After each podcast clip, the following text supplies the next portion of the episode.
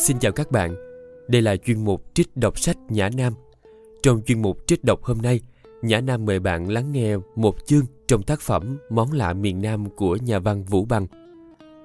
Trong Món lạ miền Nam, Vũ Bằng viết Tôi yêu miếng lạ miền Nam nhiều là vì nó lạ, lạ đến nhiều khi không thể tưởng tượng được.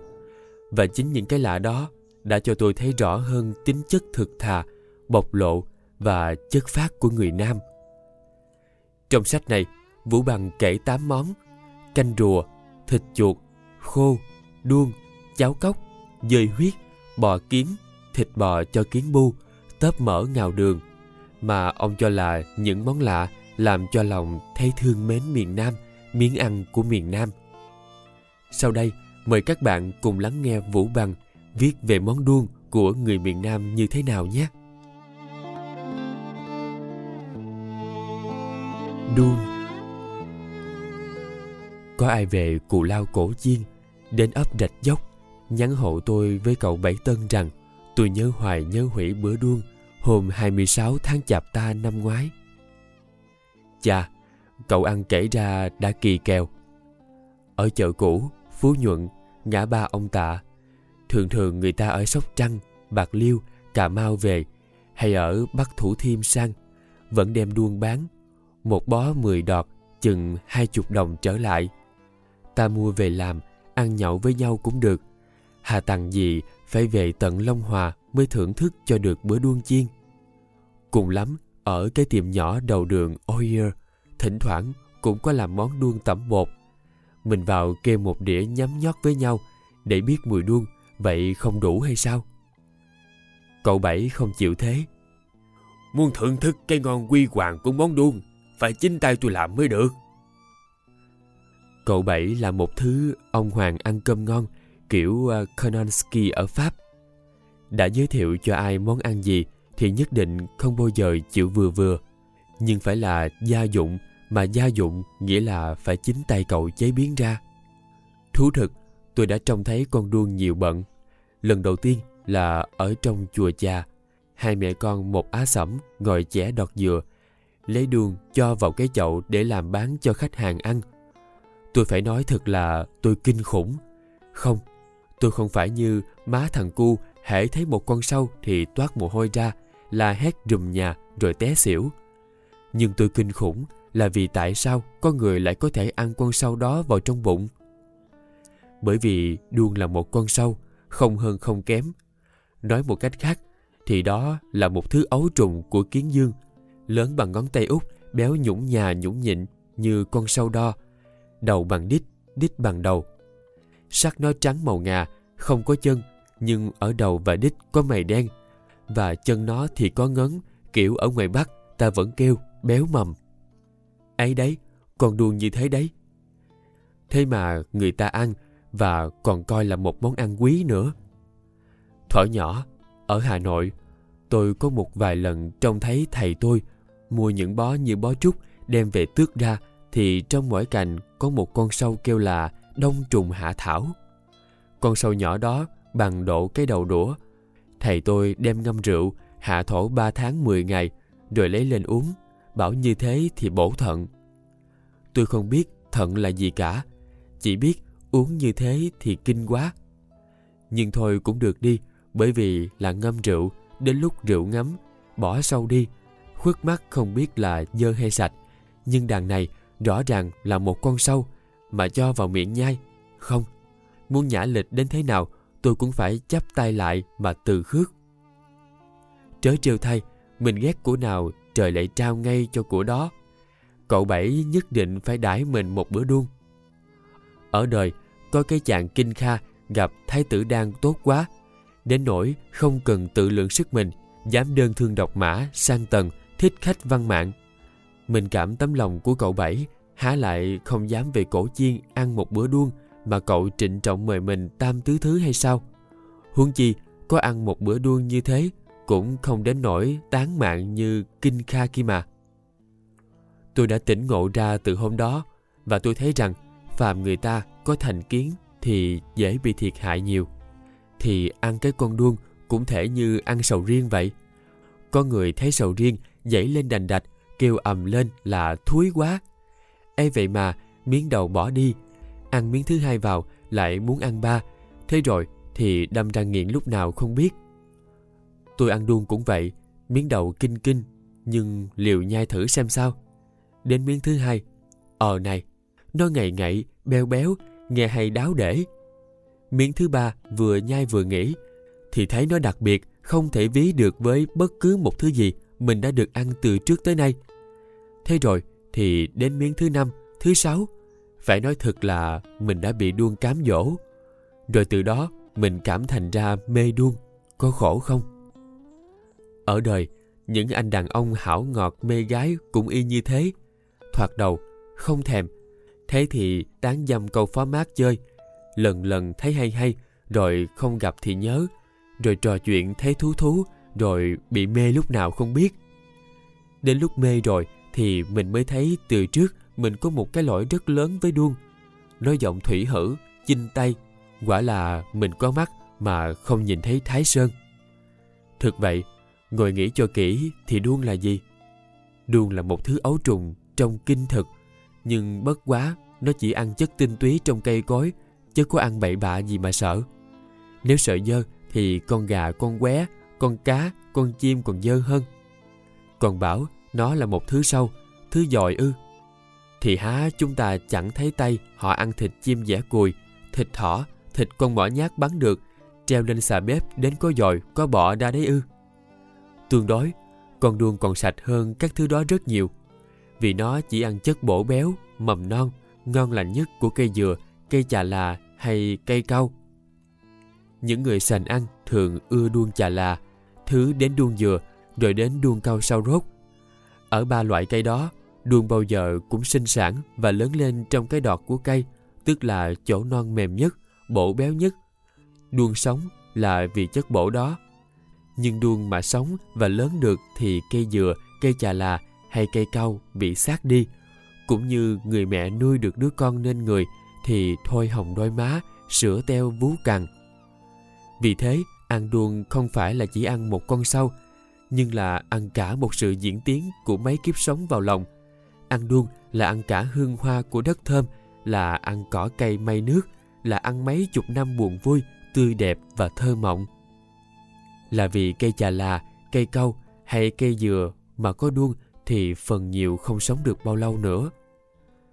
Thoạt đầu, không có gì lạ cả, nhưng một hôm xấu trời kia, người ở đồng thấy ở đọt cây, vào chỗ chẻ của lá, có một lỗ hổng bằng ngón tay, và mở miệng lỗ đó đùn lên những cục tròn tròn, xào xạo, y như thể là mạt cưa. Đó là gì vậy?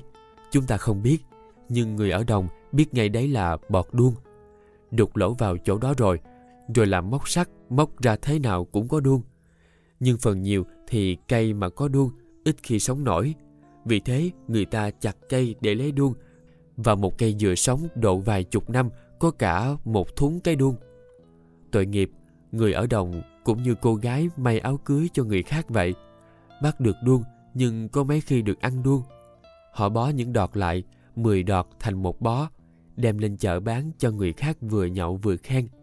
Cha cha sướng dữ, ở đời chỉ ăn là sướng thôi, vất vả cái thân xác, làm cái con mẹ gì? Thực ra, đuông không có mùi, mà chỉ có vị thôi nhưng cái vị của nó thì quả là đặc biệt. Muốn biết vị nó thế nào, xin mời bạn một hôm nào đó thử dùng một bữa đuông cặp nướng.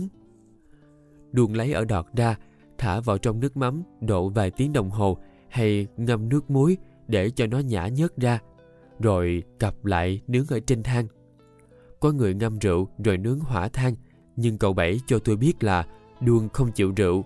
Nướng hỏa than mất một phần cái hay đi, phải nướng bằng than tàu mới được ta thoa bơ vào đuông, cặp lại, rồi đưa lên trên than than không được hồng quá, vì than mà hồng quá thì đuông khô xác, làm giảm mất chất béo như phó mát ở trong đuông. Đưa lên trên lửa mà thấy phồng phồng một chút thì lấy ra ngay. Đừng có chạm tay vào mà hỏng thì uổng lắm. Muốn ăn cho lạ miệng, ta còn có thể tẩm đuông vào với bột đánh kỹ với trứng gà, rồi bỏ lò như kiểu bánh phồng ngọt súp lê nhưng nếu bạn chỉ là người muốn ăn đuông vì đuông thì có thể chiên theo lối cổ truyền cho bơ vào chảo để cho nóng rồi thả đuông vào hễ thấy vàng lên một màu vàng ong ống thì vớt ra liền. Đập vào thành chảo cho ráo rồi đặt vào đĩa, gấp từng con mà nhấm nháp. Tuy vậy, muốn ăn cách gì thì ăn, thưởng thức con đuông cũng cần phải theo nề nếp, chứ không thể coi thường quy tắc được. Bởi vì đuông là một miếng ngon được liệt vào siêu hạng, vượt mức hẳn các thức ăn khác, nên không thể có thức nào đi đôi với nó được. Vì vậy, ăn đuông thì phải ăn trơn một thứ đuông không, chứ không thể ăn kèm với rau hay giá, hoặc với đồ chua như cà rốt, cải hay cần tây ngâm giấm. Đuông là anh hùng độc lập. Này này, cứ thử thưởng thức lối đó mà coi. Bạn mới có thể cảm thấy hết các vị béo béo, bùi bùi của đuông. Bảo là nó ngon như trứng vịt bắc thảo ư. Không phải, hay là ngon như ốc đậu, cũng không phải nữa. Đuông có một chút bùi của trồng đỏ nát của trứng vịt bát thảo, có một chút thơm của cái vỏ ốc đậu chiên vừa ăn. Nhưng nói như thế chỉ là đại khái mà thôi. Muốn tìm một tỷ dụ tương đối xác thực nhất, tôi phải xin một số bạn đọc rộng lòng tha thứ cho tôi vì với một thứ mà nhiều bạn thoạt nghĩ đã không chịu được là camembert, camembert cả vỏ bột ở bên ngoài, nhưng nát hơn camembert một chút, béo hơn kem một chút và bùi hơn format duy sinh sơ một chút. Ấy đó, cây ngon của đuông, lâm ly quy phượng như thế đó. Thử tưởng tượng với cây ngon đó mà ông bạn nhậu lại đưa cây một ly rượu đế thì có hại con nhà người ta không? Ăn đuông như thế tức là ám sát món đuông. Vì gia thêm một món gì cay, chua hay đắng đều làm hại đến cái vị của đuông. Ăn đuông, người ta chỉ có thể nhấm nháp với một vài ly rượu trắng chát nhẹ, một vài ly rượu cút nhẹ, mà nhấm nháp thủng thỉnh, kiểu đùa với ông thần khẩu, chớ không được ăn phạm quá mà phí cả đuông đi đấy. Thường thường, có người mỗi khi muốn tả một cái gì thú quá, tuyệt quá, không nói được, chỉ biết nhún vai, tặc tặc lưỡi mấy cái rồi im. Ra cái ý là thư bất tận ngôn đây. Thì nói đến đây, tôi cũng muốn làm như những người đó ngon đến thế, thực quả là không biết nói ra làm sao nữa. Ấy vậy mà cậu bảy nhắm đuông với rượu chắc chắn nhẹ như thế mà vẫn chưa vừa lòng. Tôi tiếc ít lâu nay không rảnh, nên không có đuông mía để mời ông bạn tận hưởng đuông. Chứ chi mà tôi biết trước chừng nửa tháng, thế nào tôi cũng có đuông mía mời ông bạn. Lại còn đuông mía nữa, thế làm sao người ta bảo chỉ có ba thứ đuông thôi? À không đuông mía không phải là đuông trong đọt mía như đọt chà la đọt dừa hay đọt cau nhưng là đuông nuôi trong cây mía. Nguyên đuông chà là, đuông cau, đuông dừa, lấy ra ăn luôn, đã ngon lắm lắm rồi, nhưng có người kỳ kèo, cho thế là chưa đủ ngọt, lại cho đuông ăn mía nữa. Cây mía đem đục một lỗ to ở giữa, đuông sống bắt ra cho vào lỗ đó. Đậy kín lại, con đuông ăn rỗng hết cây mía ra. Bao nhiêu cây mía là bấy nhiêu đuông, đuông ăn hết mía rồi, Lúc đó người ta mới đem đuông ra làm thịt. Ăn như thế, cha chả, không thể nào chê được vào đâu, ông bạn ạ. À. Yến cũng không quý bằng. Mà quả vậy, ông hội đồng điều ở Bạc Liêu, ngày trước thì thiếu gì của, vậy mà ông có thèm Yến đâu. Ông chỉ ghiền có một thứ đuông thôi. Bây giờ, trong những bữa đuông của những người lớn tuổi, người ta đôi khi vẫn còn nhắc tới tê nhà giàu vào bực thứ tư đó ở Bạc Liêu, còn lưu tiếng ăn đuông đến bây giờ. Tại ngôi biệt thự trên đường đi xóm làng, ông hội đồng điều dành riêng hẳn một gian để nuôi đuông, đọt cao, đọt chà là, đọt dừa.